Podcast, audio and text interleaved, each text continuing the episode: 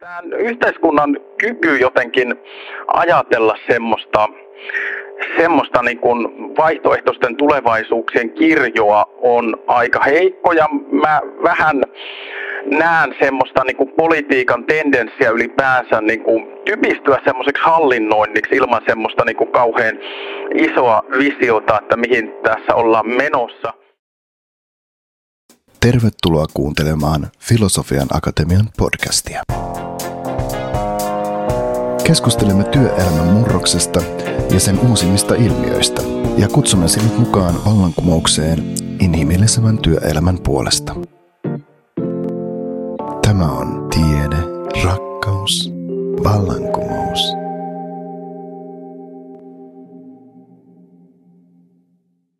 Hei, tässä on Reima Launen.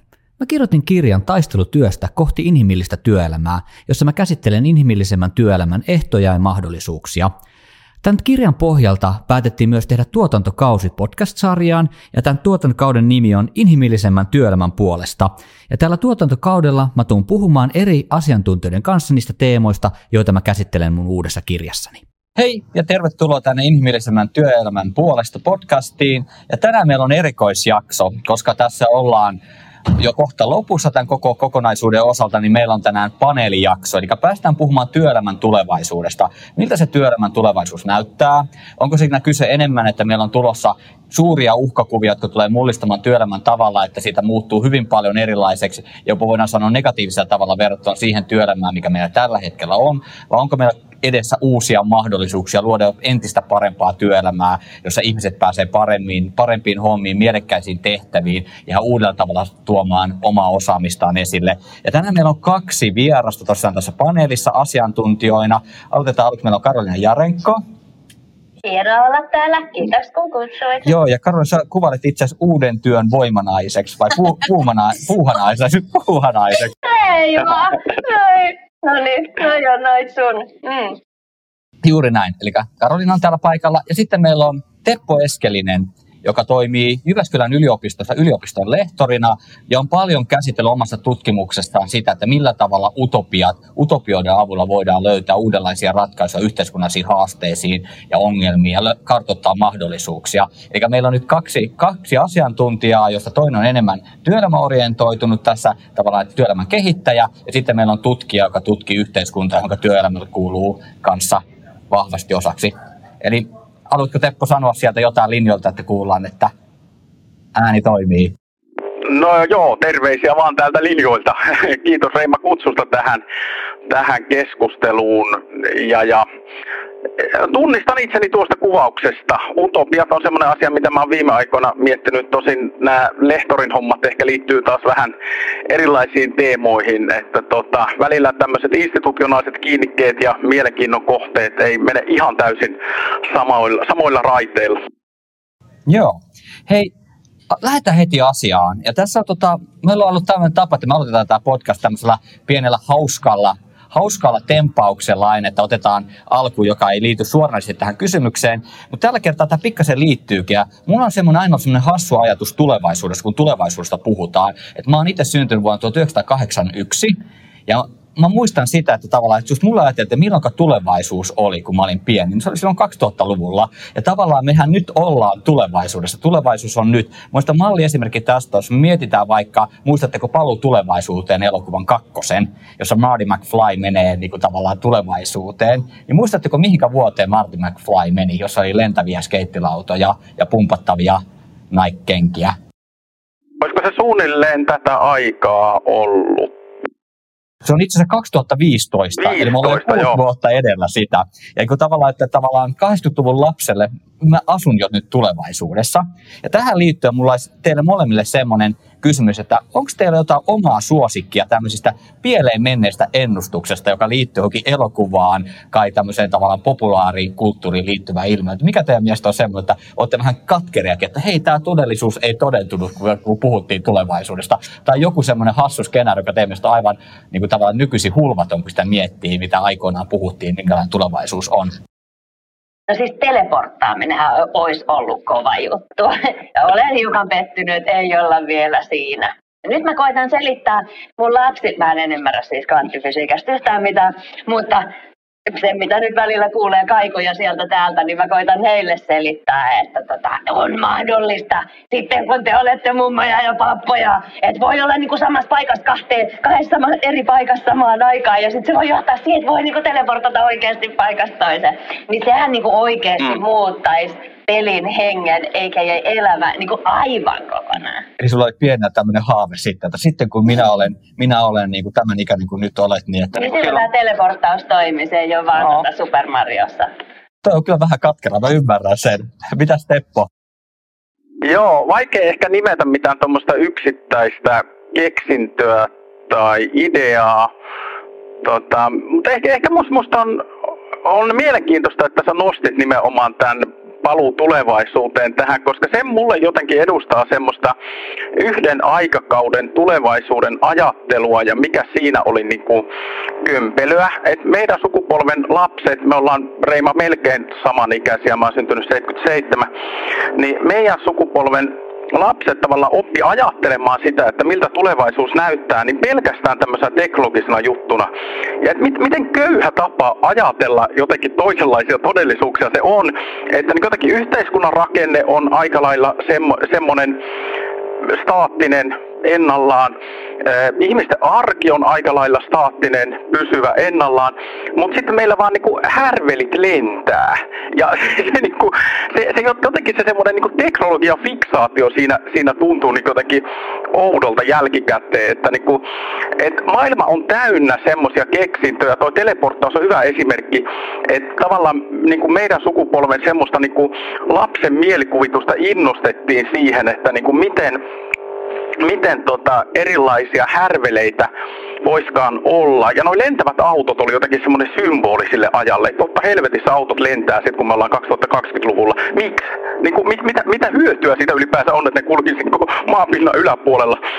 Öö, ja jotenkin, että mun iso ajatus tässä nyt on ollut jotenkin sen tyyppinen, että, että jos nyt vakavasti kuvitellaan tulevaisuuksia, niin sit, sitä täytyisi ajatella, että yhteiskunnan rakenteet muuttuu. Tai sitten semmoinen, että, että, että, että tämmöinen niin kuin, niin, että yhteiskunnan rakenteet muuttuu tai, tai sanotaan, että meidän niin arki muuttuu ja tavallaan tapa, millä me ollaan toistemme kanssa tekemisissä muuttuu. Tämä ei varmaan kunnolla vastaa sun kysymykseen, mutta mä ajattelen, että koko tämä niin kuin, teknologisen kuvittelun maailma, mikä meillä luotiin, oli vähän semmoinen outo illuusio, joka saikin tästä särkyä.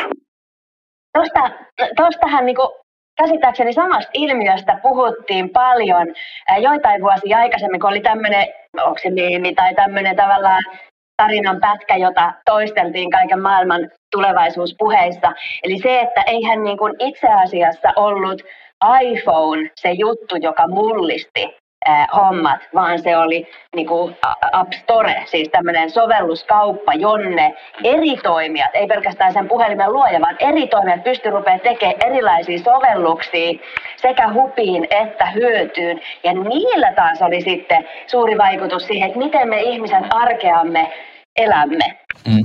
Ja toihan on hyvä juttu tuossa, että monesti että me korostetaan sitä teknologiaa. Ha Chang taloustieteilijä on korostanut sitä, että kodinkoneet on muuttaneet maailmaa enemmän kuin internet. Juuri tästä syystä, että ne vapautti naiset siitä tavallaan, tavallaan perheen arjen pyörittämisestä ja yhtäkkiä työvoimaa niin kuin multiploitu sen takia, että naiset taas mukaan työelämään. Ja juuri tämmöinen esimerkiksi vapautuksen ajatus, että ei se ollut itsessään niin kuin tavallaan mullistava teknologia, mitä me laitoin, että mullistava teknologia saattoi ollakin semmoinen, joka, että ei tarvinnutkaan enää käyttää niin paljon aikaa pyykin pesuun koska, ja tai tota, tavallaan vaatteiden pesuun, että se oli niin kuin sosiaalisesti mullistava tekniikka, toisin kuin lentävä auto. Ja tässä näkee se ajattelu tavallaan, miten se vallitseva tilanne vaikuttaa meidän ajatteluun. Ja tämä on tosi hyvä silta sitten ajatellen sitä, että tämä meidän tota, kokonaisuus, tämä podcast, meillä on kolme aihetta. Yksi on, että tulee sen mukaan tiede, rakkaus ja vallankumous. Eli tieteessä me käsitellään vähän niin kuin tutkimuksen kautta ja teidän asiantuntemuksen kautta näitä kysymyksiä, tässä tapauksessa työelämän tulevaisuutta. Rakkaudessa keskustellaan siitä, miten se on näkynyt teidän omassa elämässä nämä työn tulevaisuuden kysymykset.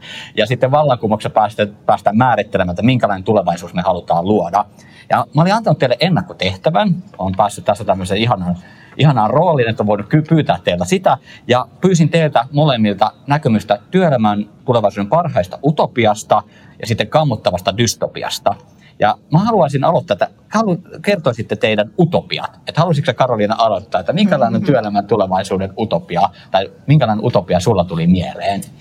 No haluan, kiitos. Mä, en tiedä, voiko, tähän niin hypätä suoraan ilman, että yhtään pohjustaa, vaikka tavallaan hän sanon tietenkin itsestäänselvyyksiä, mutta jotta me ja sitten kaikki siellä langoilla ollaan niin samassa mielen maisemassa, niin, niin, niin se, mitä tässä on siis tapahtumassa, niin on tietenkin ää, digitalisaatio. Opimme siirtämään koneille enemmän ja enemmän tehtäviä, jotka ovat ennalta määritettävissä, joka johtaa siihen, että se työ, mitä ihmiset tekee, on luovempaa, on perustuu, perustuu niin kuin ihmisyyteen, perustuu inhimillisyyksiin, per, perustuu äh, henkilökohtaisiin ja kollektiivisiin merkityksellisyyksiin ja sitten tietenkin suhteessa olemiseen.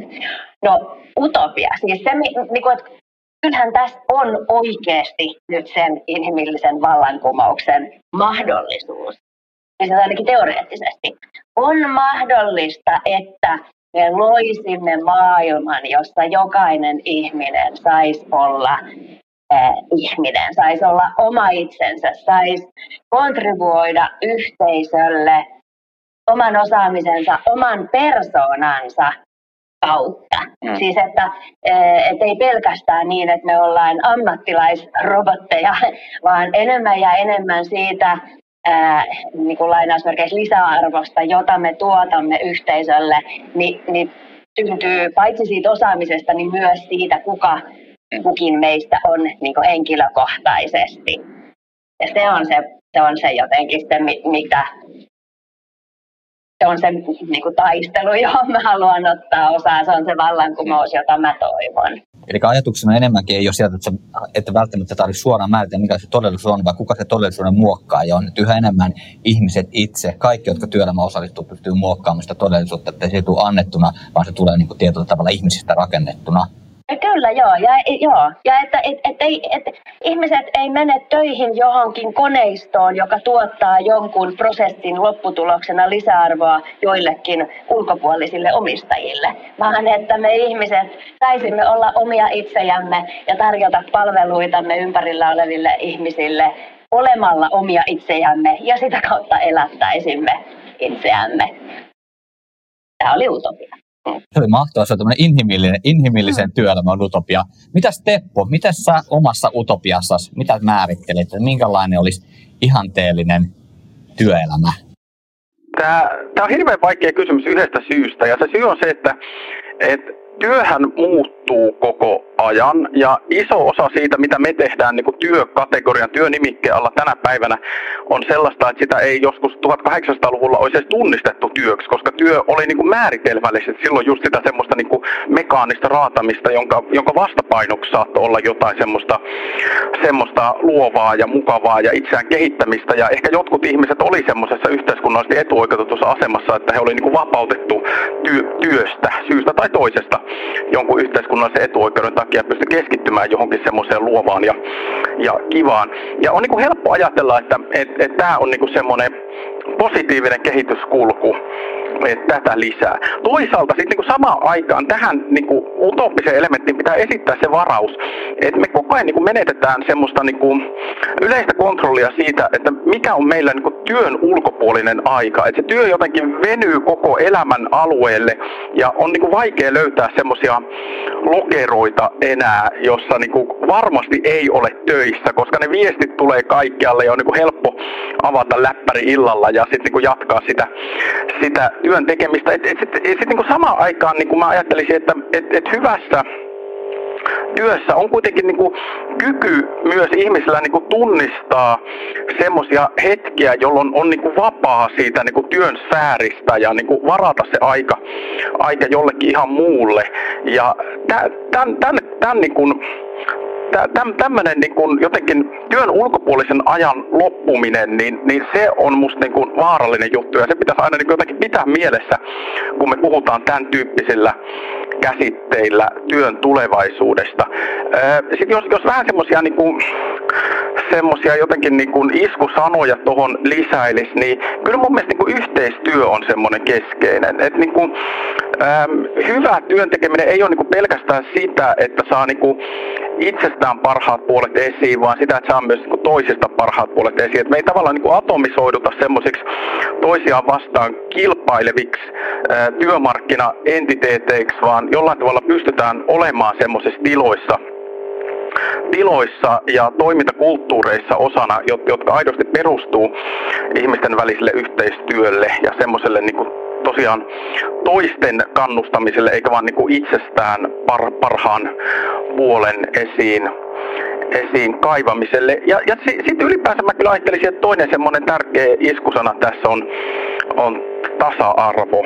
Et millä tavalla niin kuin, esimerkiksi sitä niin kuin työn nyt mennään hirveän marksilaisen käsitteistä, jos puhutaan niin kuin työvälineiden yhteisomistuksesta, mutta nämä on niin vanhoja ideoita esimerkiksi siitä, että et, et, jos ihmiset omistaa ä, omat työpaikkansa vaikka osuuskuntamuotoisena tai jotain, niin ne todennäköisemmin niin kuin kokee tämän omistajuuden kautta jotain lisää mielekkyyttä siitä. Että semmoinen niin omistamisen hirveä keskittyminen on kyllä vaara. Ja mä ajattelen, että niin kuin utopisessa työelämässä on tämmöisiä niin kuin elementtejä, jotka takaa sen, sen rakenteellisen tasa-arvon siinä systeemissä. Ja toinen tämän rakenteellisen tasa-arvon puoli on myös se, että, että on meillä hirveästi työtä, mistä semmoinen niin kuin suorittava aspekti ei ole kadonnut yhtään mihinkään. Ja me hirveän helposti tuudittaudutaan semmoiseen niin ajatukseen, että työhän on nykyisin niin kuin pelkästään luovaa ja semmoista kivaa. Ja sitten niin unohdetaan, että, että maailma on täynnä niitä siivoojia ja vahtimestareita ja nykyisin entistä enemmän ruokalähettiä, jotka niin kuin tavallaan kannattelee omalla työllään sitä niin kuin sitä hirveän eh, kivaa ja luovaa keskiluokkaista, keskiluokkaista asiantuntijatyöelämää. Et, et jotenkin niin kuin tämän tyyppinen tasa-arvo-ongelma täytyisi olla myös niin kuin tämmöisessä utoppisessa työssä ratkaistu. Mutta en mä, mä en niin tämän enempää tämmöistä niin jotenkin kuvaa osaa tästä maalata, maalata, että kyllä tästä täytyy edetä tämmöistä niin iskusanojen kautta, kun tämmöistä utopiaa miettii. Eppo, mitä varten on vaarallista, että ei ole työn ulkopuolista elämää. Sä sanoit, että se on vaarallista, mutta miksi se on vaarallista? Ja, ja nyt mä niin jatkan, että jos ajatellaan, että ihminen, siis, et, äh, siis tämmöinen ihminen, joka tekee asiantuntijatyötä, luovaa työtä, työtä, joka, joka kumpua hänen sisimmästään. Hän on yhtä kuin työnsä. Tai ää, maanviljelijä, joka siis omistaa maata ja sieltä maasta saa elantonsa perheelleen, Ni, niin mä en niin ymmärrä, että miten voi leikata osan elämästään pois ja sanoa, että nyt mä en, nyt mä en ole oma itteni, vaan nyt mä oon niin vaan osa itse. Tai siis, että jos haluaa elämästään lomaa, niin silloin otetaan perskännit, ymmärtääkseni vahva suomalainen kansanperinne. Ja sitten kun niistä on, niin tätä kuvataan vappuna kaikille kuulijoille tiedoksi, niin tuli vaan mieleen. Mutta mut sitten aamulla kun herätään, tai minä aamuna nyt sitten herätäänkään, niin sitten sit ollaan taas, että eihän niinku omaa elämää voi mennä pakoon. Että miksi työ ja joku muu pitää erottaa. Siis ymmärrän, Ymmärrän ehdottomasti, että se pitää erottaa sellaisessa tilanteessa, jossa työntekijä on ää, niin kuin alistetussa asemassa. Eli vaihtaa kahdeksan tuntia vapaasta elämästään, menee tottelemaan esihenkilöään työpaikalle työssä, jonka lisäarvo valuu toisten ihmisten taskuihin. Niin, se, niin kuin tämä perusvieraantumissysteemi, tämä marksilainen, niin totta kai siinä tilanteessa ihmisen kun, itsekunnioituksen näkökulmasta täytyy olla niitä hetkiä, jolloin se on erillistä. Mutta silloin kun se työ on hän itse, niin miksi siitä pitää ottaa lomaa? Erittäin hyvä haaste. Mitä Teppo kommentoit, kommentoit tähän? Tähän, tähän? Tähän liittyy muutamakin aspekti mun mielestä. ensimmäinen on just tämä, missä päästään niin syvälle tähän utopiakeskusteluun, että et voidaanko me kuvitella semmoista työelämää, jossa työ olisi todella noin autonomisesti määritelty, että siellä ei mitään tämmöistä niin kuin lisäarvon toiselle tuottamisen tai jotakin jostain muualta kontrolloitua aspektia sisältys. Öö, ehkä niin kuin työn kategoriaan tai työn käsitteeseen aina vähän niin kuin kuuluu tämmöinen tämmöinen kaiku, mutta jos ajatellaan, että niinku on tämmöinen niinku utopisen työelämän taso, jossa niinku työ olisi todella näin niinku autonomista ja pelkkää itse toteutusta, niin fine, mikä siinä. Mutta pitää vaan muistaa, että me puhutaan sitten todella niinku utopia käsitteillä, eikä niinku se, semmoisessa mielessä, mitä työ meille tässä ja nyt tarkoittaa kuitenkin vähintään jostain, jostain näkökulmasta. Toinen asia sitten muista ihan semmoinen niinku, niin kuin elämän rytmittäminen, että semmoinen niin kuin loman kokemus on, on hirveän tärkeä, semmoinen, että niin kuin, no ihan, ihan konkreettisesti, että, että mä jätän läppärin kotiin, kun lähden kesällä mökille, että täytyy olla joku semmoinen tila, jossa niin kuin, äm, aivot suuntautuu vähän toisin vähän aikaa, koska ne ei koko ajan voi olla niin kuin, tavallaan samassa moodissa, että se, niin kuin se, se niin jotenkin se ärsykkeiden muoto, jos se on niin kuin jotenkin keskeytymätön, niin se on, on tota, toisen se, se, se, se menee vähän niin kuin hankalaksi. Ja yksi pointti vielä tähän tietysti se, mikä mun mielestä on ehkä ilmeisin tässä, että se työ ei kuitenkaan, vaikka se olisi miten semmoista niin kuin, itse toteutuksellista, niin voi kuitenkaan olla meidän niin kuin ainut identiteetti, koska meillä on myös niin kuin erilaisia sosiaalisia suhteita. Mä just omille lapsilleni luvannut, että katsoisin vähemmän läppäriä iltaisin. Ja tämä on ihan konkreettinen, konkreettinen juttu, että et, et, tota, et meillä on myös, myös muita ihmissuhteita ja, ja niillä on, on merkitystä. Ja, ja kyllä niin kuin tämmöisestä näkökulmasta on myös vähän niin jotakin vaarallista, pidän kiinni tästä vaarallista sanasta, ajatella, että se niin kuin työ, työ täyttäisi koko, koko identiteetin tai ole, olemisen tavan. Totta kai on ihmisiä, joille se on valtavan tärkeää, eikä mulla tietenkään mitään sitä vastaan ole. Mm. Hei, tämä oli hyvä aasinsilta tähän, koska seuraavaksi oikein tavoitteena kysyttäisiin vähän, kun Teppo, oot utopia tutkija. Ja tuossa nostitkin esille, että tavallaan, että Karolinan näkökulma oli tietyllä tavalla, että mitenkä tuota utopistisia näkökulmia meidän kannattaa käyttää keskustelussa, niin minkä takia utopiat on sitten hyödyllisiä työkaluja tulevaisuuden kartuttamisessa? Ja mitä on utopia? Se määrin, mm. joo sekin on hyvä kysymys, että mitenkä, mitenkä kuvaisit meille, meidän kuulijoille, mitä utopialla tarkoitetaan ja minkä takia nämä utopiat on hyödyllisiä työkaluja, että minkä takia me mietitään tämmöisiä niin kuin ideaalitapauksia, miksi me vaan mietitään, mikä realistisesti on mahdollista tietyllä tavalla, tai että miltä näyttää todennäköiseltä. Joo, utopia on kuvitelma. Se on, se on kuvitelma hyvästä todellisuudesta, usein mieluummin yhteiskunnan koko, koko yhteiskunnan kontekstissa kuin jonkun spesifin lohkon, kuten työelämän, mutta miksei, miksei työelämänkin.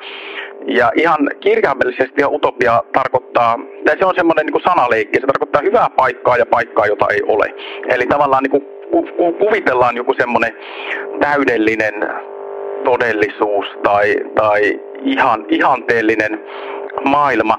Ja mä ajattelen ennen kaikkea, että, että me tarvitaan tämmöisiä niin kuin utopia-kuvia jonkinlaisiksi kritiikin välineiksi nykyhetkeen.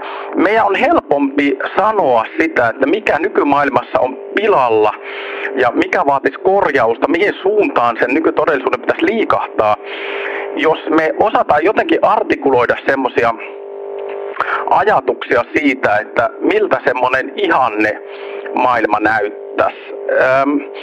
utopia-ajattelu on vähän kärsinyt semmoista semmoisesta huonosta maineesta tuon reaalisosialismin kokeilun yhteydessä, mi- mihin niin utopiat jotenkin assosioitiin kauhean voimakkaasti joskus, joskus 90-luvulla. Että ajatellaan, että utopia on semmoinen niin yhteiskunnallinen pohjapiirustus, jota yritetään, niin kuin, jota ruvetaan sitten niin kuin väellä ja voimalla toimeenpanemaan. Mutta mut mä, mä jotenkin ajattelen sitä enemmän semmoisena niin kuin, niin kuin ajattelun välineenä. Ja, ja utopioiden miettiminen, se opettaa myös meille, miten vaikeaa on ajatella, että asiat voisivat olla jotenkin ratkaisevalla tavalla toisin. Niin kuin tässä ehdittiin nyt jo, jo viitata, viitata siihen, että miltä työ, työ näytti, näytti reilu sata vuotta sitten, niin kuin siitä pisteestä olisi ollut hirveän vaikea kuvitella nykyajan, nykyajan työelämää. Tai, tai, tai viitattiin näihin tota, tota, halu tulevaisuuteen kuvitelmiin, niin se osoittaa, että miten vaikeaa oikeasti niin kuin, niin kuin tulevaisuutta on kuvitella. Et, et utopiat on myös vähän semmoinen työkalu meille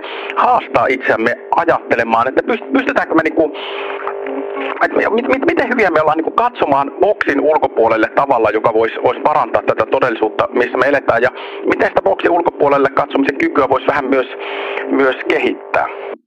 Okei, Karliina on tähän. Joo, mä, siis kiitos Teppo, toi oli, meni jakeluun. Hyvin, hyvin osaat selittää toi ja ihanasti tulee toi, niin kuin, että, että se on sen paremman maailman rakentamisen työväline.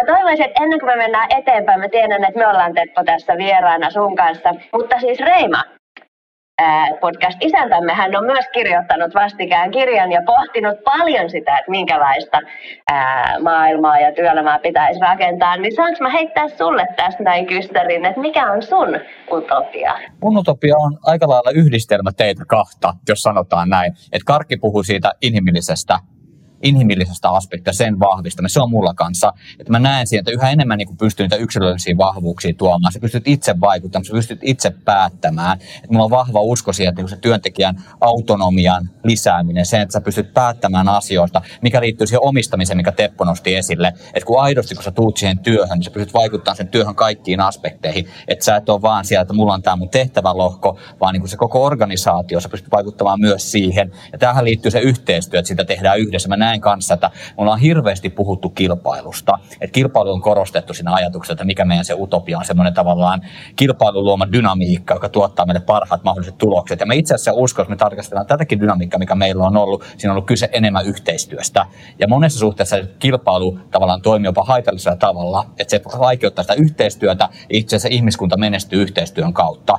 Eli mä näen myös sen aspektin tosi tärkeänä, mitä te molemmat mun mielestä korostitte siinä kanssa, että se on tavallaan uudenlaista yhdessä tekemistä on se ajatus, mitä me tarvitaan siihen, joka lähtee siitä, se ei, ei lähde niin semmoisen kollekti- niinkään vahvasta kollektiivisesta idealista, vaan siitä, että yksilöt pystyy tulemaan ja yhdessä te- luomaan sen yhteisön. Eli siinä on sekä sitä individualismia että yhdistettynä sitten yhteisiin päämääriä toimintaan. Eikä tämmöisten kautta mä kuvaisin sitä. Mun mielestä sitten tästä toteutuu sitten se tasa-arvo myös se, että se tasa-arvossahan on tärkeää, että pystyy yhdistämään ne omat kiinnostuksen kohteita, oma tapa olla, muiden tapaan olla. Että se on tämmöinen, jos me on puhuttu Markista, niin mulla on aika tämmöinen tämmöinen tasapainotteleva malli, joka tasapainottelee erilaisten voimatekijöiden välillä.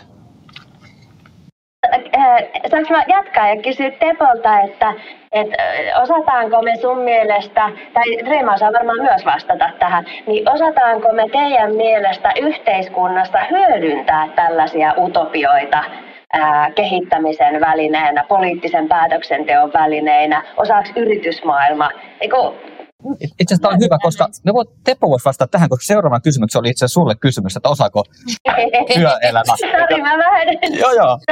Otetaan tälle, että otetaankin, tämä oli hyvä no, aasis, että Teppo kertoo meille, että mitä mieltä, että pystytään, osaako yhteiskunnassa hyödyttää, yhteiskunnat hyödyttää utopioita, osaako, osataanko poliittisesti hyödyttää utopioita, ja sitten Karkilla on seuraavana sitten kysymys, että pystyykö yritykset hyödyntämään utopioita, että onko yrityksillä utopista ajattelua tulevaisuuden mahdollisuuksista. Teppo.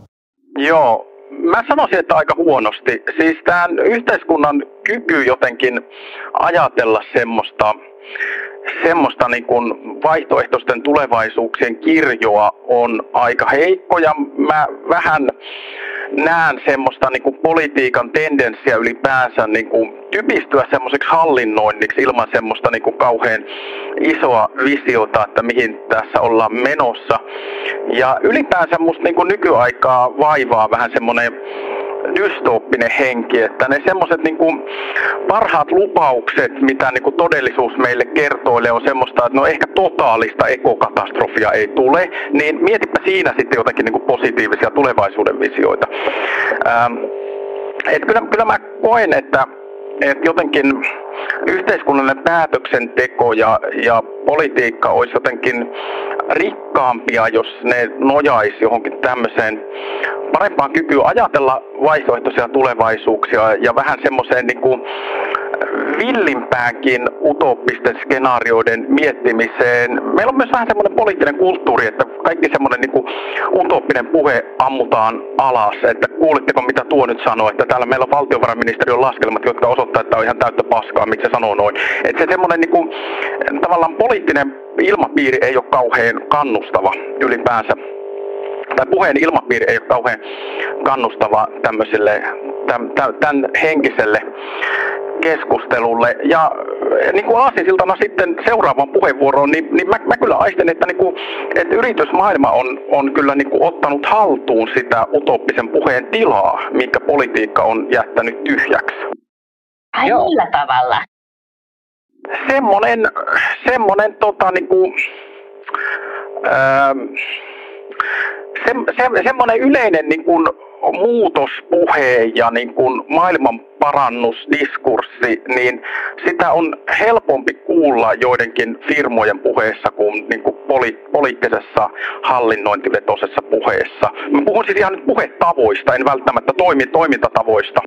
Ja, ja voisi mä tarkentaa Karolin kysymystä, sekä tuo utopian käyttö, mutta myös sitten, että onko se utopian käyttö vain diskurssiorganisaatiossa tavallaan, että onko se, mitä firmat puhuu, että onko organisaatiolla oikeasti kyky valmistautua tulevaisuuden mahdollisuuksiin, onko tähän investoitu aikaa ja resursseja, että kaksi kysymystä sulle, että osaako yritykset käyttää utopista ajattelua ja onko se vaan sitten puhetta ilman niin kuin todellista tekemistä?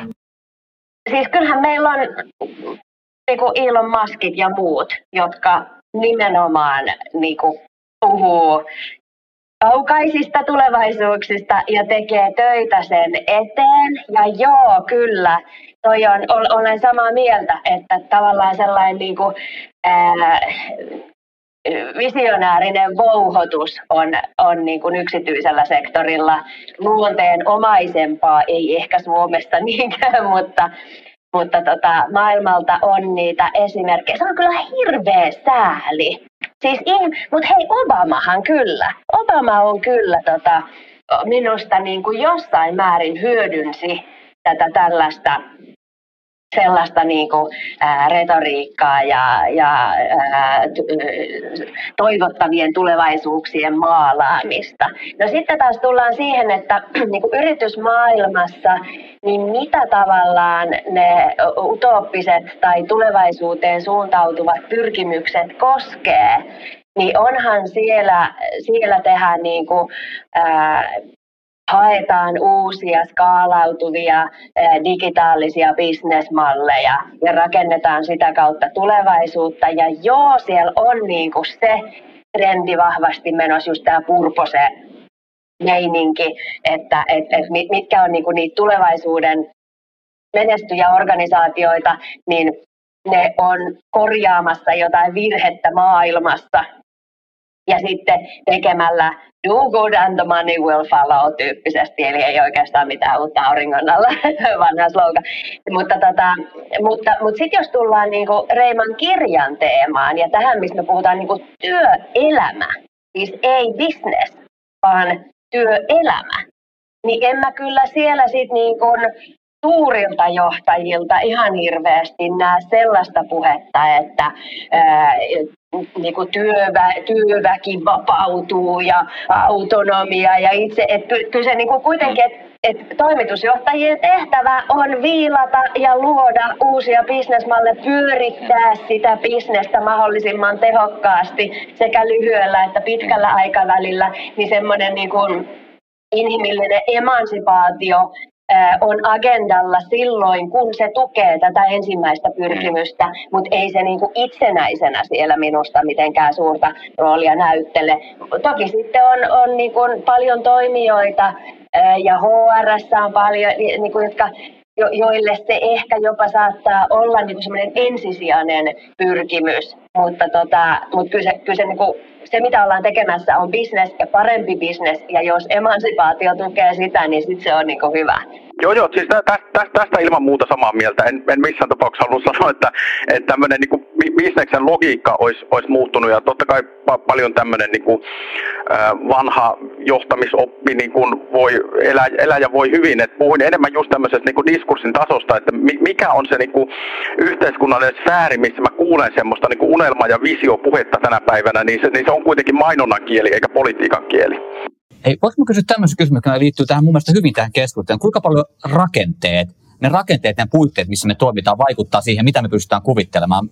Teppo on kirjoittanut kirjan demokratiasta utopiana. Nostat siinä tosi vahvasti esille, nämä hallinnolliset puitteet, ne puitteet, missä me tehdään esimerkiksi politiikkaa, ne rajoittaa meidän ajattelua. Karolina nosti tässä, että ne puitteet, että jos meillä on tietynlaiset logiikat siellä, bisneksen logiikat, tietyt ajatukset siitä, että näin meidän pitää järjestää meidän toimintamme, se rajoittaa utopiaa. Ne oletteko sitä mieltä että tavallaan, että, että, tavallaan, että kun ihminen tietysti reagoi ympäröiväihin olosuhteisiin, että, että tavallaan nämä meidän rakenteet jo tietyllä tavalla ohjaa meidän ajattelua tosi vahvasti. Tänne on paljon, paljon puhuttu tulevaisuuden ennustamisen haasteista. Branko Milanovic, joka tutki tulevaisuuden ennusteita, niin sanoi, että iso haaste siinä oli, että sä et pääse olemassa olevaa tilannetta pakoon. Että ne olemassa olevat rakenteet ohjaa niin paljon sun ajattelua, että ennustaminen sen takia vaikeutuu. Että sen takia useimmiten ennusteet kertoo enemmän siitä omasta ajasta kuin tulevaisuudesta. Joo, totta kai, mutta sitten täytyy niin ajatella, että mitä rakenteet on. Ja rakenteethan on sosiaalisen todellisuuden osia, joihin me ruvetaan suhtautumaan ikään kuin ne olisi fysikaalisen todellisuuden osia. Että on ihan, ihan selvää, että jotkut niin kuin, ähm, markkinat tai, tai jotkut hallinnon osat ja muodot ei ole olemassa samalla tavalla kuin vaikka kivet on olemassa, mutta että niin kuin ihminen toimiessaan yhteiskunnassa todellisuudessa rupeaa suhtautumaan sillä tavalla, että ne on niin kuin todellisuudessa olemassa olevia entiteettejä. Ja se on oikeasti niin kuin työlästä ruveta ajattelemaan semmoisen niin kuin oman lapsena omaksutun ja nuorena omaksutun niin kuin todellisuushahmotuksen ohi. Että tavallaan musta niin kuin vastaus on, itsestään selvästi totta kai ne, ne ohjaa ja jos, jos halutaan, että, että luodaan niin kuin tulevaisuuskuvia, jossa ne ohjaisi vähemmän, niin meidän täytyy onnistella isosti luodaksemme niitä tulevaisuuskuvia. Okei, mahtavaa. Hei, mennään seuraavaksi sitten niihin dystopioihin. Mä tiedän, että te olette valmistelleet dystopioita, niin kertokaapas nyt kuulijoille, että minkälainen voisi olla semmoinen, jos kaikki hommat menee ihan perseelleen, niin miltä, mitä sitä työelämässä tapahtuu? Otetaanko nyt, haluatko Teppo aloittaa vuorosta, kun aloitti viime kerralla? No, tämä nyt on sillä tavalla vähän helppoa, että jos pyydetään niin hahmottelemaan utopiaa, niin dystopia on sen aika ilmeinen, ilmeinen tota, vastakuva. että jos, jos tässä tota, puhuin yhteistyöstä ja tasa-arvosta tässä utopia-kontekstissa, niin, niin dystopia olisi aika luontevasti semmoinen, jossa, jossa tämmöinen niin atomisoituneiden yksilöiden jatkuva kilpailu estää minkäänlaisen yhteistyön tai, tai toisiin ihmisen luottamisen ja semmoinen lisäksi semmoinen omaisuuden äärimmäinen kasautuminen, mitä tänä päivänä nähdään, on mennyt vaan niin kuin entistä överimmäksi ja rupeaa niin kuin säätelemään sitä, että millä, millä ehdoilla ja kenen ehdoilla työtä tehdään, jolloin väistämättä semmoinen kontrolli, kontrolli lisääntyy lisääntyy. Ja tota, kyllä mä ajattelen, että jos tuohon haluaisi vielä lisätä jonkun elementin, että, että dystopia ei ole, niinku pelkästään tuon utopian vastakuva tässä, niin tota, tai peilikuva, niin, niin ehkä, ehkä voisi vielä ajatella semmoisen niin digitaalisen kontrollin siihen, siihen semmoiseksi niin dystopia-elementiksi, että jatkuvasti lisääntyy semmoiset mahdollisuudet käyttää ää, nykyteknologiaa ihmisten semmoiseen niin aika piilevään, mutta kaikkialla olevaan kontrollointiin. Ja jotenkin niin semmoisen vahvistuminen normaali luottamuksen kustannuksella olisi varmasti semmoinen aika nähtävissäkin oleva, oleva dystoppinen kuva. Eli isoveli valvoo yhteiskunta vielä sitten näiden epätasa-arvon ja omaisuuden hyvin, hyvin epätasa-arvoisen jakautumisen päälle.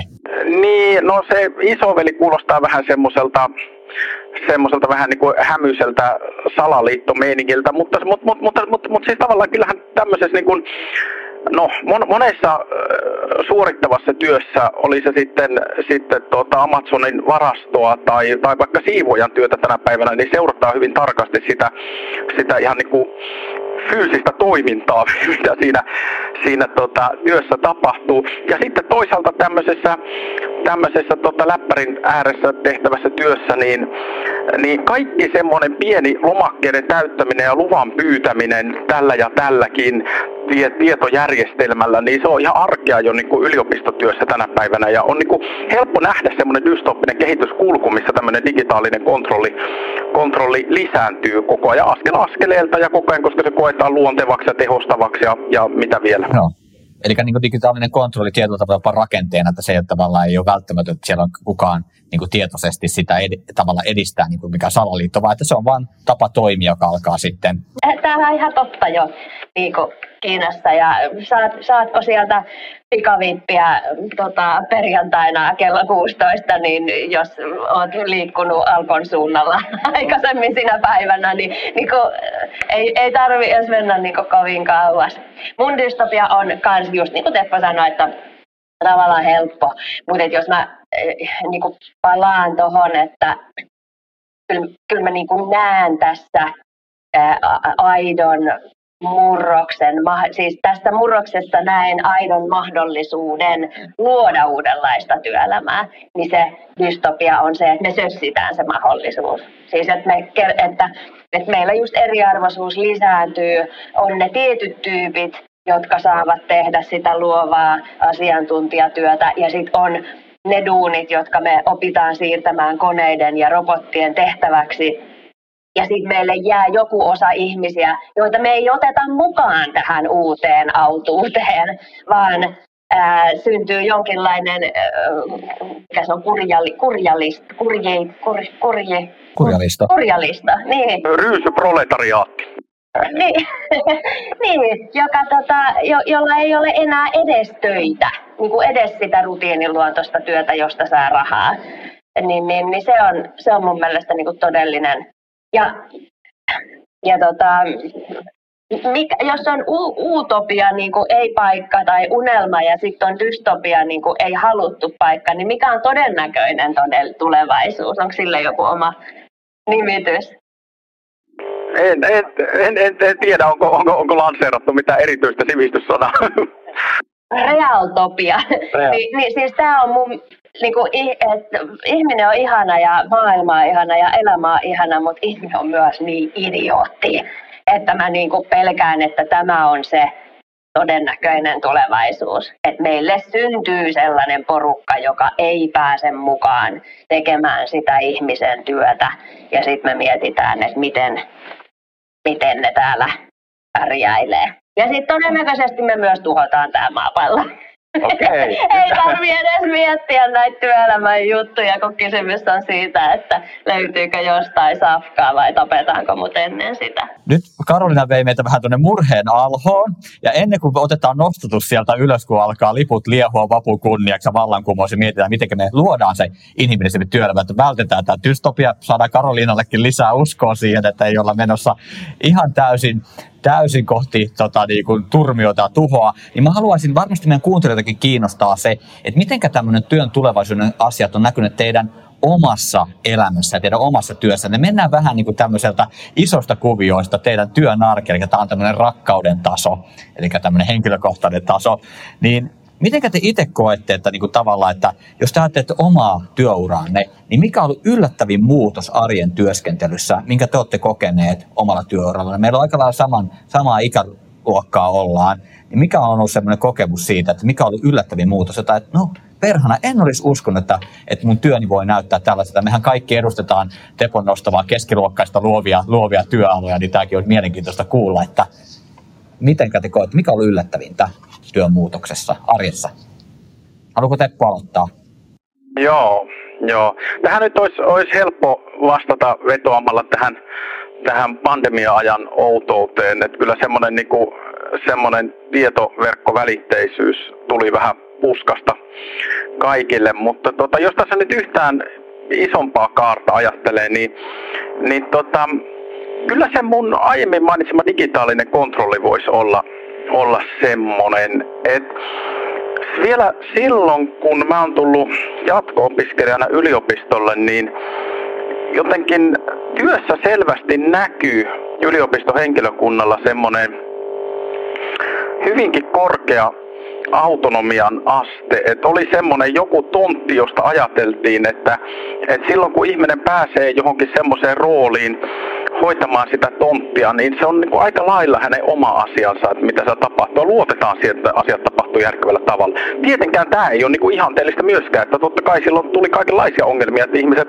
ihmiset tota, teki ongelmallisia asioita joskus ja, ja, ja tota, siihen on vaikea puuttua.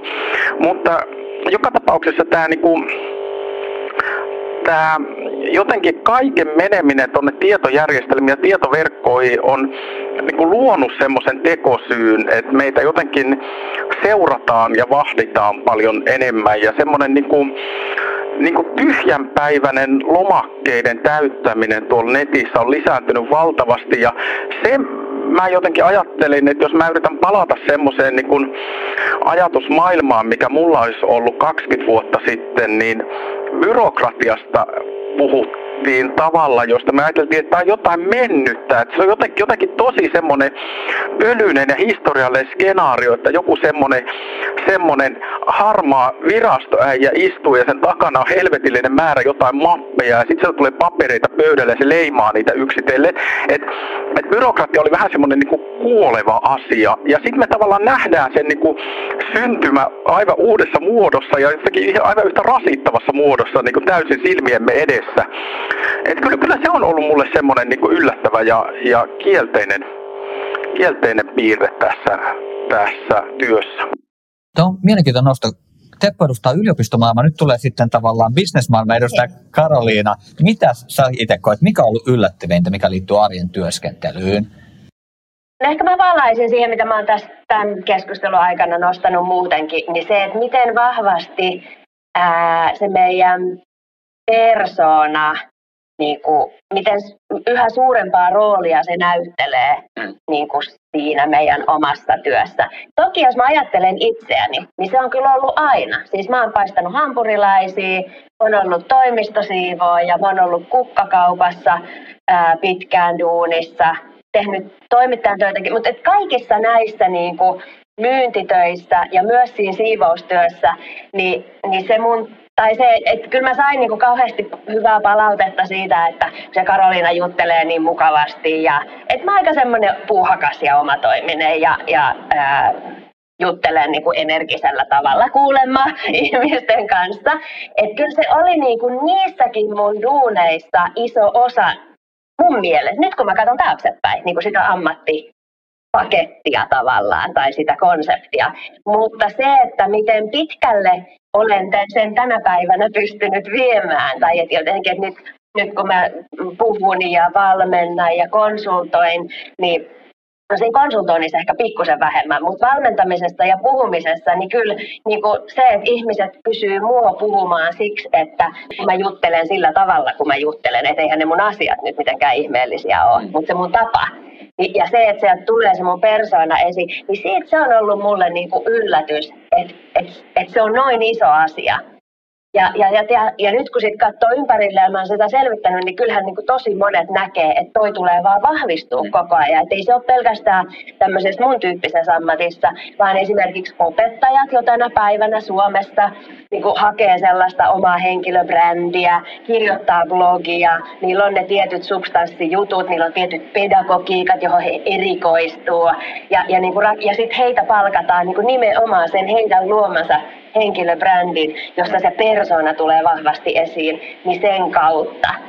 Niin, niin se, on ollut, se on ollut mulle positiivinen yllätys ja tosi jotenkin rohkaisevaa. Ja, ja, ja se ei siinä ole musta hirveästi mahdollisuuksia niin työelämän kehittymisen näkökulmasta. Ei, tämä on tosi jännä, koska itse tunnistan kyllä nämä molemmat ilmiöt, kun puhutte tästä. Että kyllä mä, mä luulen, että se menee niin kuin tavallaan, tietyllä tavalla noiden kattaa välimuotoon. Ja tämä olisi ehkä se, mitä mä ajattelin, että mä tietyllä tavalla semmoinen perverssi ristipaine, mikä meillä on. Se on ihan totta, kun puhuttiin tuonne brändäys. Mehän nykyisin tehdään, sosiaalinen media opettaa meille, tee itsestäsi tarina, kerro itsesi tarina.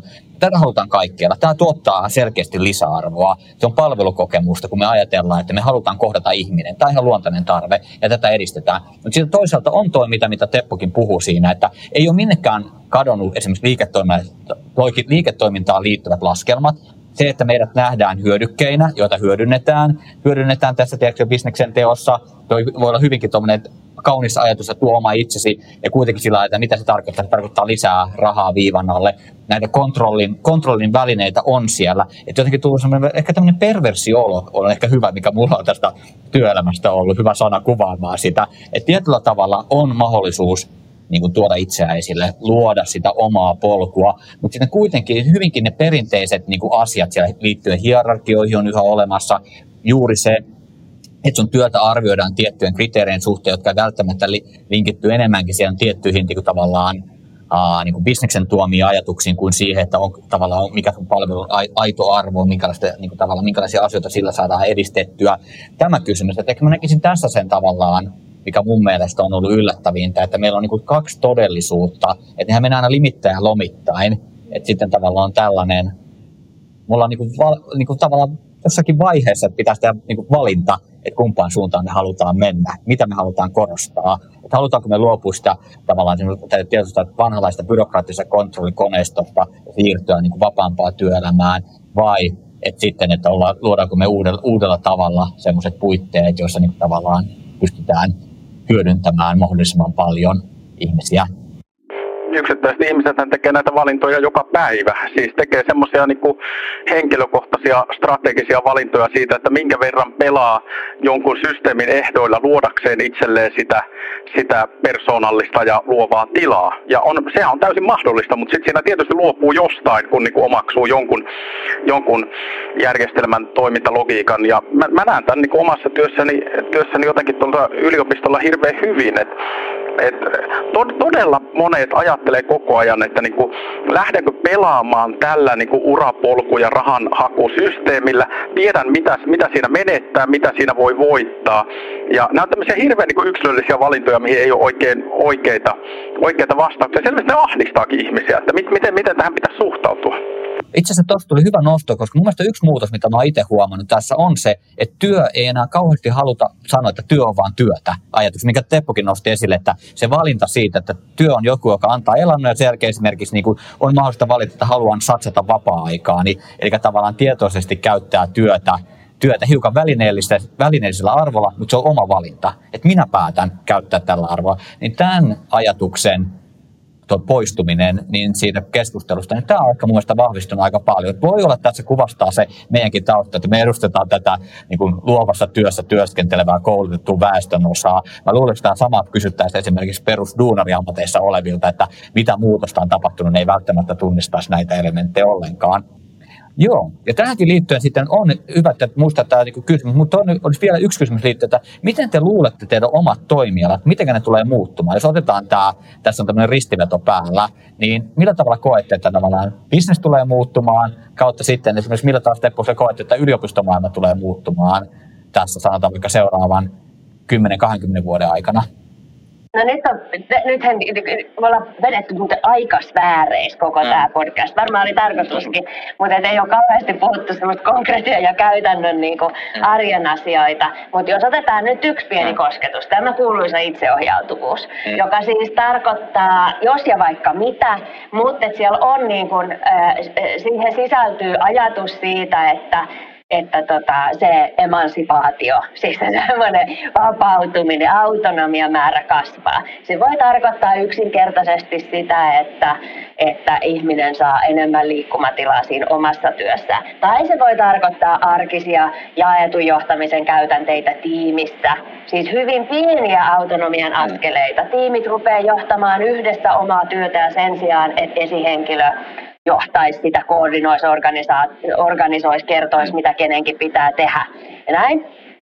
Mutta se käsite pitää sisällään myös ajatuksen tällaisesta täysin verkostomaisesti toimivasta maailmasta, jossa erilaiset organisaatiot, tai sanotaan erilaiset brändit luovat alustoja yksilöiden yksi, lainausmerkkejä, ei kun suluissa, yksityisyrittäjien, kolmissa suluissa yksityisyrittäjien, kokoontua, kerääntyä jonkun yhteisen asian, ongelman, tematiikan äärelle ja tehdä sen tiimoilta yhteistyötä tavalla, joka hyödyttää heitä kaikkia ja sidosryhmiä. E, niin kuin, ollaan aika tuolla jostain, eikö niin? Mutta kyllähän se, kun siinä on se ajatus siitä, siis tuosta äskeisestä, mitä mä sanoin, niin semmoinen niin arkinen esimerkki on vaikka Facebookin marketplaceiksi, niin, jonne niin kuin yksityiset, yksittäiset ihmiset täysin autonomisesti tuovat kamaansa myyntiin ja sieltä joku löytää. Että koko työelämä voisi olla niin kuin tällaista. Niin, niin, niin äh, niin, niin, niin kuin se, että se on pitkä pitkä jana sieltä alkupäästä sellaisesta tyrannisesta tilanteesta, jossa ihminen on täysin vieraantunut omasta työstään. Häneltä on riistetty kyky nauttia tekemisestään, aikaansaamisestaan, osaamisestaan.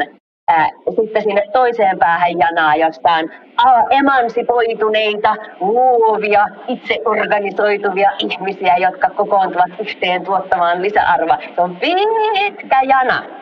Mutta me kuljetaan sillä janalla joka päivä johtuen siitä, että digitalisaatio etenee. Se on niin väistämätöntä, että me otetaan koko ajan askeleita siinä. Tämä on mahtava kysymys sen takia tavallaan. Karolina näytti, että äsken puhuit meille sillä tavalla, että maailma on pieleen. Nyt sä näytät meille kauniin, kauniin kuvan parempaa todellisuuteen, mikä tapahtuu liike-elämässä. Mutta Teppo, liittyen tähän sun toimialaasi, niin monesti kuulee esimerkiksi akatemian sisältä viestiä, että homma on mennyt huonompaan suuntaan että aikoinaan se akateeminen vapaus ja monet hyvät asiat on vaarantuneet, niin miten sä näet sitten oman toimialisi tulevaisuuden? Meillä Johanna Vuori oli puhumassa aikaisemmin tässä podcastissa ja nosti paljon sitä huolta siitä, että tavallaan, että tietynlaiset markkinamekanismit tulee tutkimusmaailmaan, tietynlaiset kontrolli tulee tutkimusmaailmaan, kollegiaalisuuden tilalle tulee hierarkiat, niin mikä sun oma näkemys on siitä, että onko nämä uhkakuvat realistisia vai miltä näyttää tutkimusmaailman tulevaisuus? Uhkakuvat on erittäin realistisia, mutta tota, ei se tarkoita, että ne välttämättä toteutuu. Toi yliopistosysteemi on ison kamppailun kourissa juuri nyt ja en mä usko, että kukaan oikein näkee hirveän selvästi sitä tulevaisuutta, että mitä siitä systeemistä tulee ulos. Ja erityisesti kun se on vielä semmoista niin kuin hirveän kulisseissa tapahtuvaa kamppailua, eikä oikein niin kuin politisoidu kunnolla, että niin kuin yhdenkään puolueen agendalla ei ole oikein semmoista niin kuin tiettyä visiota siitä, että miltä yliopiston pitäisi näyttää. Että oli se sitten visio sivistysyliopistosta tai semmoisesta masinasta, joka tuottaa markkinoille, markkinoille työ, työelämän täsmätarpeisiin ihmisiä, niin jos nämä on nämä tämmöiset kamppailevat ideat, niin, niin ei kukaan esitä mitään semmoista visiota niin kuin politiikan parissa. Ähm, mutta sel- selvästi on, on tämä niinku, tämmöinen niinku klassinen sivistysyliopisto versus markkinoille täsmätuotanto idea, idea. Mistä puhutaan niin työelämälähtöisenä ajatteluna, mikä on musta suoraan sanottuna aika hölmöä, koska työelämän muutos näyttää musta semmoiselta, että, että ne tänä päivänä täsmä tuotetut tutkinnot voi olla täysin irrelevantteja 80 vuoden päästä, ja taas sitten jos tuotetaan yleissivistyneitä generalisteja yliopistolla tänä päivänä, niin, niin tota, niillä voi olla paljon parempi, parempi tota, relevanssi tässä niin kuin seuraavien 40 vuoden aikana. No joo, ja tämä on niin yksi kamppailu ja sitten, sitten toinen, toinen semmoinen hyvin, hyvin näkyvä liittyy tähän johtamiseen, että tämmöisestä niin kollegiaalisesta johtamisesta nyt ollaan valumassa semmoiseen ammattijohtajuuteen ja on niin vaikea nähdä, että, että miten se kiista sitten päättyy. Ähm, yliopistolla on minusta yksi todella hieno juttu ollut tämä niin kollegiaalisen johtamisen idea, että tavallaan se semmoinen akateeminen yhteisö johtaa itse itseään, että ne niin päätöksiä tekevät pomot on niitä kollegoja, ne tulee siitä samasta poolista ja ne palaa siihen samaan pooliin työntekijöitä. Ja tämä on ehkä niin kuin läpi yhteiskunnan vahvistumassa oleva trendi, että niin kuin johtamisesta tulee entistä enemmän professio ja sitten niin kuin yliopistoillekin halutaan niin kuin päätöksiä tekemään johtamisen ammattilaisia. Ja se on minusta kovasti surullista, enkä mutta mut edelleen en mä tiedä, että mit, mikä, mikä tämä lopputulos tämänhetkisestä väännöstä tulee olemaan. Ei sitä tiedä kukaan. Ja tämähän on varmastikin se heikka, että on e- erilaisia kehityskulkuja, kuten ne saattaa eri, eri toimialoilla vaikuttaa erilaisissa tilanteissa. Just tämä ennustettavuus on se haaste, että kuten me ollaan tässä puhuttu, että meillä on paljon, paljon asioita, joista meillä ei voi olla minkäänlaista varmuutta ja spekuloida, että mikä se voisi olla. Mutta yksi asia, mitä me voidaan keskustella tässä, mä haluaisin mennä nyt vallankumousosioon, eli siihen, että mitä meidän kannattaisi tehdä just nytte että mitä meidän kannattaisi tehdä tässä tilanteessa, jos me haluttaisiin saavuttaa ne parhaat mahdollisuudet. Ja mä ajattelin, että pystyisittekö te molemmat kertomaan mulle pari juttua, jos teillä olisi taikasauva, että pystyisitte tässä tilanteessa tavallaan tekemään tämmöisenä tuhkimon uh, hyvänä, hyvänä haltijattarena, että sitten että tavallaan että tämä toteutuisi, niin mitä kahta asiaa te sitten tavallaan haluaisitte muokata esimerkiksi nykytilanteessa, että meillä olisi mahdollisuus rakentaa valoisempaa työ, tulevaisuuden työelämää? No, haluatko aloittaa, Teppo? Aloitan vaan. Niin, mä, mä, mä olin vaan sanomassa, että on silleen vaikea kysymys, että et, et on, on hankala ajatella, että millä tasolla sä haet näitä vastauksia. Että ennen kaikkea tämä on poliittinen kysymys, että minkälaisia, minkälaisia poliittisia päätöksiä yhteiskunnassa tehdään, mutta sitten samaan aikaan tämä on niin jokaisen yksittäisen organisaation tasoinen kysymys. Että esimerkiksi nämä yliopistojen sisäiset väännöt, niin, niin kyllä näitä käydään ihan riippumatta siitä politiikan, politiikan makrotasosta. Mutta vastaa vaikka molempiin. Tuo oli hyvä, hyvä jaottelu, että mitä pitäisi tehdä politiikan tasolla, mitä pitäisi tehdä organisaatiotasolla.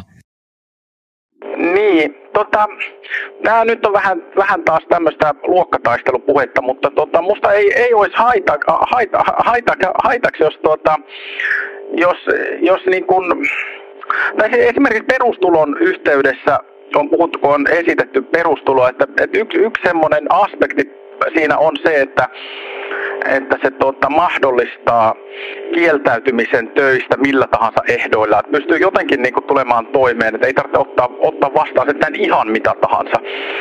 Ähm, ja mä luulen, että joku semmoinen tämmöinen niin kuin neuvotteluvaran kasvattaminen kuitenkin sitten, niin kuin, vaikka kaikki kaikki tietysti yritysjohtajat inhoaa sitä tässä ja nyt, niin kuitenkin sitten niin kuin pitkällä tähtäimellä parantaa parantaa työelämää, että kun se lisää että kun ihmisten autonomiaa, se lisää ihmisten niin kuin, mahdollisuuksia valita niitä työpolkujaan, niin tämä on, tää on tuota, kokonaisuuden kannalta, kannalta myönteinen asia. Se välttää semmoista niin kuin, pakonomaisen kilpailun yhteiskunta. Sitten sit, kun me, sit, sit, kun me niin kuin, ruvetaan kärsimään semmoisesta kilpailusta, jossa me ei pelkästään jouduta olemaan toisamme vastaan koko ajan, vaan ihmisillä on hirveä hätä, semmoinen niin käsin kosketeltava hätä, että mitä tapahtuu, jos mä tipun tästä, tästä ja tästä työputkesta pois, kun on tota, perhe ja tota, asuntolainaa ja koko keskiluokkainen status menetettävänä, niin, niin, niin tavallaan niin tämmöinen tämmöinen niin kuin politiikka, jolla saataisiin tuotettua semmoista yhteiskuntaa, jossa ei vallitsisi semmo, semmoinen niin kuin hätää tuottava kilpailu, niin se olisi hirveän tärkeää. Kyllä mä ajattelen, että tämmöinen niin kuin aika klassinen työvoiman neuvotteluasemaa parantava politiikka kuitenkin auttaa tässä. Tämä niin kuin ihan tämmöisen niin kuin yhteiskunnan yhteiskunnan tasolla. Ja niin kuin organisaatiotasolla mä ajattelen, että semmoinen niin kuin, semmoinen tasa-arvoinen kollegiaalisen ja kollegiaalisuuden ja yhteistyön kulttuuri, niin on nimenomaan kulttuuri. Et se ei ole päätös, jota joku yksittäinen konsistori tai johtokunta voisi koskaan tehdä, vaan pikemmin semmoinen, semmoinen tota, kulttuuri, mitä pitää arjessa itse kunkin osata ruokkia. Tämä on vähän tämmöinen niin antivastaus, mutta niin kuin monet semmoiset tärkeät asiat on semmoisia, semmoisia, jotka ei ole minkään yksittäisen toimielimen tehtävissä olevia päätöksiä. Tuo oli aivan loistelias vastaus, että mun mielestä hyvin toit niin kuin kaksi pyrkimystä juuri se, että työntekijöiden neuvotteluvoima sekä tämmöinen organisaatiosiellä kollegiaalisuuden vahvistaminen, niin mun mielestä nämä on hyvinkin konkreettisia ajatuksia, miten voidaan työ, työelämää uudistaa sekä politiikan tasolla että organisaation tasolla. Mitäs Karoliinalle? Heitetään samanlainen pallo, kun kuitenkin sinäkin olet valtiotieteilijä, niin saatte mm. politiikakin kommentoida. Mm. Kiitos. Tota, no mä ottaisin ehkä se ympäristöaspektin tähän. Siis, että emme voi laskea maapallon pelastamista yksittäisten ihmisten varaan. Et kyllä niin kuin, ää, joka ikiseen bisnekseen, joka ikiseen tuotteeseen, joka ikiseen palveluun, niin sit pitäisi katsoa niitä ympäristövaikutuksia ja verottaa sen mukaan. Siis, et että ihan oikeasti pitäisi saada vankilaa siitä, että kuorii banaanin ja laittaa sen elmukelmun kaupahyllylle tyyppisesti. Se on niin kuin aivan järjetöntä, millä tavalla tämä maapallo on rakennettu. Niin se on niin kuin ensimmäinen asia.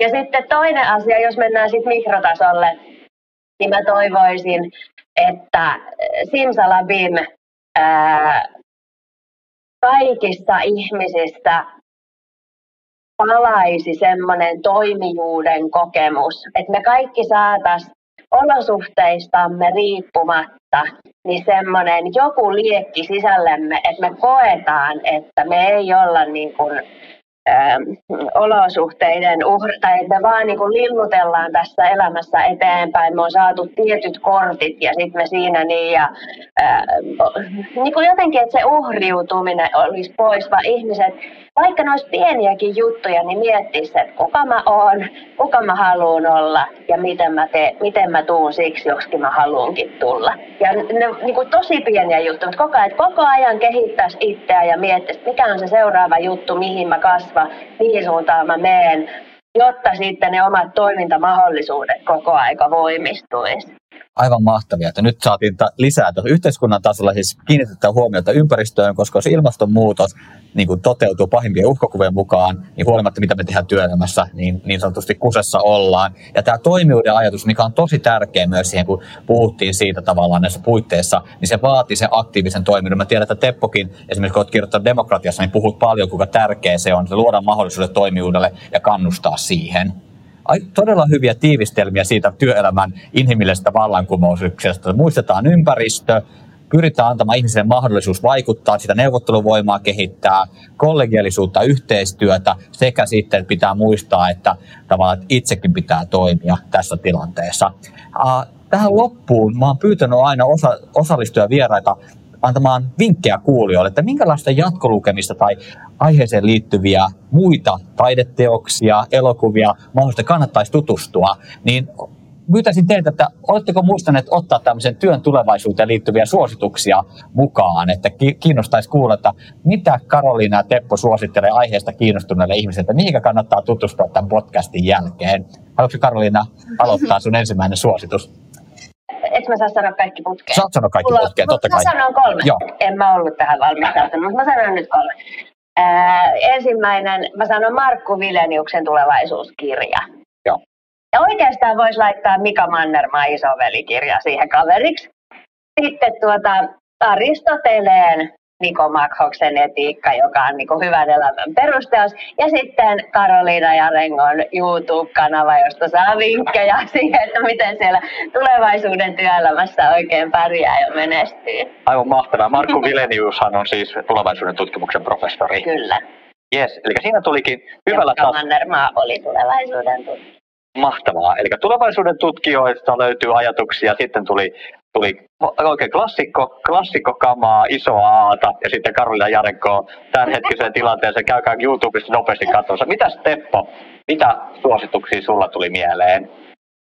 Tota, No ensimmäinen tulee, tulee helposti mieleen sen takia, että se liittyy omaan päiväohjelmaani. Eli kun lopetetaan tämä nauhoitus tässä, niin ajattelin siirtyä katsomaan etäväitöstä Tampereen yliopistolta, jossa tota Johanna Perkiö väittelee perustulosta. Perustulon pääsin juuri mainitsemaan ja tämä niin idea tästä perustulosta politiikka ideana on kyllä semmoinen, että, niin kuin, että jos me halutaan ajatella sitä, että mitä hyvä työelämä on, niin täytyy myös, mä palaan nyt tähän, tähän alkuun, täytyy myös ajatella sitä, että, että mit, mitä, mitä ne niin kuin, ähm, no, to, toisaalta niin kuin työ, työstä vapautumisen mahdollisuudet on, mutta, mutta toisaalta myös se, että mitä tämmöinen niin kuin taattu tulo tekee tämän työelämän laadulle. Ja luultavasti se tekee tekee ihan hyvää luomalla semmoista niin kuin perusturvallisuuden tunnetta. Mutta tietysti tämä perustulo on kauhean mielenkiintoinen, koska just kamppailuna politiikka-ideosta, niin siihen sisältyy hirveän erilaisiakin ajatuksia. Osalle se on niin päinvastainen ajatus ja, ja ikään kuin, niin kuin näppärä väline romuttaa sosiaaliturvaa, koska niin kuin heitetään vain perustulo kaikille. Et, et tämä tämmöisen niin tulevaisuuden ajatuksena ja sen miettiminen, että et mit, mitä oikeastaan itse uskoo perustulon politiikka-ideana työelämälle tekevän, niin tämä on kyllä yksi semmoinen mielenkiintoinen, mihin, mihin kannattaisi tota, tarttua. Tätä mä en ollut ajatellut nyt etukäteen, mutta tämä tuli nyt mieleen, kun mä kattelin kelloa, että kohtahan se alkaa, alkaa ja menin mainitsemaan perustulon äsken, niin tällä tavalla ihan nopeana assosiaationa. Mutta sitten mä mietin kirjoja etukäteen, niin tota, ensinnäkin me, meillähän on nyt ollut tässä vähän niin kuin tämmöistä kahta ilmaa. Tässä niin kuin pitääkin olla, että tämmöistä niin kuin utoppista ja dystoppista ajattelua, me tarvitaan nämä, nämä molemmat puolet, niin toi äskettäin edesmenneen antropologi David Graeberin bullshit jobs theory olisi kyllä niin kuin hyvä ottaa haltuun yhtenä semmoisena kuvana siitä, että mitä semmoinen, niin kuin, miten semmoinen merkityksetön työ voi kasvaa ja miten sitä voidaan tunnistaa sitä silloin, kun me tehdään, tehdään niin kuin, äh, näennäisesti merkityksellistä työtä, mutta mikä on kadottanut ikään kuin oman mielensä, niin tota, Greberin, Greberin ajatukset on musta tota, kauhean kauhean hyviä tässä. Ja sitten sit, sit, sit mä ajattelin, että, että työelämän muutokseen yksi näkökulma olisi katsoa sitä historian kautta, mikä on aina mielenkiintoista, koska maailma aina jollain tavalla toistaa itseään. Ja ajattelin heittää tähän romaanin, joka on yhden suosikkikirjailijoista, niin katsoa Ishikuron kirjoittama Pitkän päivän ilta. En tiedä, oletteko lukenut, mutta se kertoo vanhasta hovimestarista, joka miettii elämäänsä tilanteessa, jossa hovimestarin ammatti on kokonaan kuolemassa Englannista ja tavallaan miettii kuitenkin niin kuin sitä kautta, että, niin kuin, että minkälaisia ovat suuret hovimestarit ja niin kuin, niin kuin pyörittää tätä tämmöistä kriteeristöä sille, että miten, miten sitä ammattia tehdään hyvin. Ja tätä Isikuron kirjaa on luettu pelkästään tämmöisenä jotenkin niin kuin masentavana juttuna, että tämä ihminen on heittänyt elämänsä hukkaan. Mutta mä, mä jotenkin luen tätä niin asteen verran myönteisemmin sillä tavalla, että, että se niin näkee tavallaan tämän maailman tuhoutuvan ympärilleen, mutta silti niin kuin osaa rakentaa ne omat merkityksensä ja tavallaan nähdä sen työnsä arvon siitä huolimatta. Ja mä luulen, että niin kuin tämän tyyppistä ajattelua me kyllä tullaan niin kuin tulevaisuudessa ajattelemaan, tarvitsemaan. Ja ehkä tämä tuota, Isiguron kehittämä vanha hovimestari voisikin opettaa meille yhtä sun toista. Onko mahtavaa tiivistettynä siis, että olin perustuloa, paskaduunia ja sitten niin kuin työelämän historiaa, että opitaan menneestä loistavat suositukset. Mun omat, mun, joo, mun omat suositukset, mäkin ajattelin, että yksi dystopia, yksi utopia, mutta tällä hetkellä utopiassa mulla on mielenkiintoinen ajatus, että minkälainen utopia se on. Et dystopiana mä suosittelen Aldous Huxley on legendaarista uljas uusi maailmakirjaa, joka kuvastaa hyvin niin kuin tavallaan tietynlaisen, voidaan sanoa, että tavallaan markkinamekanismista luodun utopian ajatuksen, joka todellisuudessa on täydellinen dystopia, joka on niin kuin rakennettu jopa puitteiltaan niin, että se tavallaan luo semmoisen kastijärjestelmän pitääkseen yllä sitä kokonaisuutta, joka näennäisesti perustuu ihmisten nautintoon. Mielestäni se on erittäin silmiä avaava se maailma erityisesti tässä Aldous Huxleyn klassikossa. Ja sitten mä ajattelin loppua antaa suosituksen tämmöisen realistisen utopian, kun puhuttiin paljon, että mikä siinä on utopia ja dystopian välissä, niin Tim Jacksonin klassikokirja Hyvinvointi ilman kasvua, jossa Jackson pohtii juuri sitä, minkälainen kestävän kehityksen yhteiskunta voisi olla, mitä me voitaisiin tehdä sen eteen, minkälaisia muutoksia, niin mä luulen, että kuitenkin me puhutaan, että työelämä rakentuu aina niihin puitteisiin, niihin yhteiskunnallisiin puitteisiin, ja Jackson nostaa sinne paljon esille asioita, jotka liittyy inhimillisempään työelämään, siihen, että millä tavalla voitaisiin olla työelämässä vähemmän kuluttavia myös ympäristön kannalta, niin ajattelen, että tämmöisen rohkaisevaa viestiä. Suosittelen sitä myös Karolina sulle, sulla on yes. sellaista maailman tuskaa siitä, että mitä itsekin koen, että tavallaan, että tavallaan, mitä se ilmastonmuutos tekee pienen lapsen isänä, että minkälaiseen maailmaan sä oot niin kuin, tavallaan tuonut, tuonut lapsen, niin se kuitenkin antaa se Jacksonin kirja, joka on hyvin realistinen siitä niistä uhkakuvista, niistä tavallaan, missä tilanteessa me eletään, niin kuitenkin semmoisen toivon kipinän. Niin nämä olisi mun suositukset. Jos toivoa tarvitaan aina. Joo. Aina, niin kauan kuin on elämää, on toivoa. Se on hyvä lause päättämään tämä meidän paneeli. Hei, kiitos sydämen pohjasta Karoliinalle ja Tepolle, että pääsit tähän mukaan. Saatiin loistava keskustelu, joka oli pidempi kuin yksikään näistä podcastista, mutta siihen me oltiin valmistauduttu, kun on useampi panelisti paikalla täällä. Hei, kiitoksia tosi paljon osallistumisesta. Kiitos, hauskaa oli. oli. Ja hyvää vappua. Hyvää vappua kaikille. Tämä oli Filosofian Akatemian Tiede, rakkaus, vallankumous podcast. Kiinnostavatko tuoreimmat ajatukset ja näkökulmat työelämästä? Lue lisää osoitteessa filosofianakatemia.fi.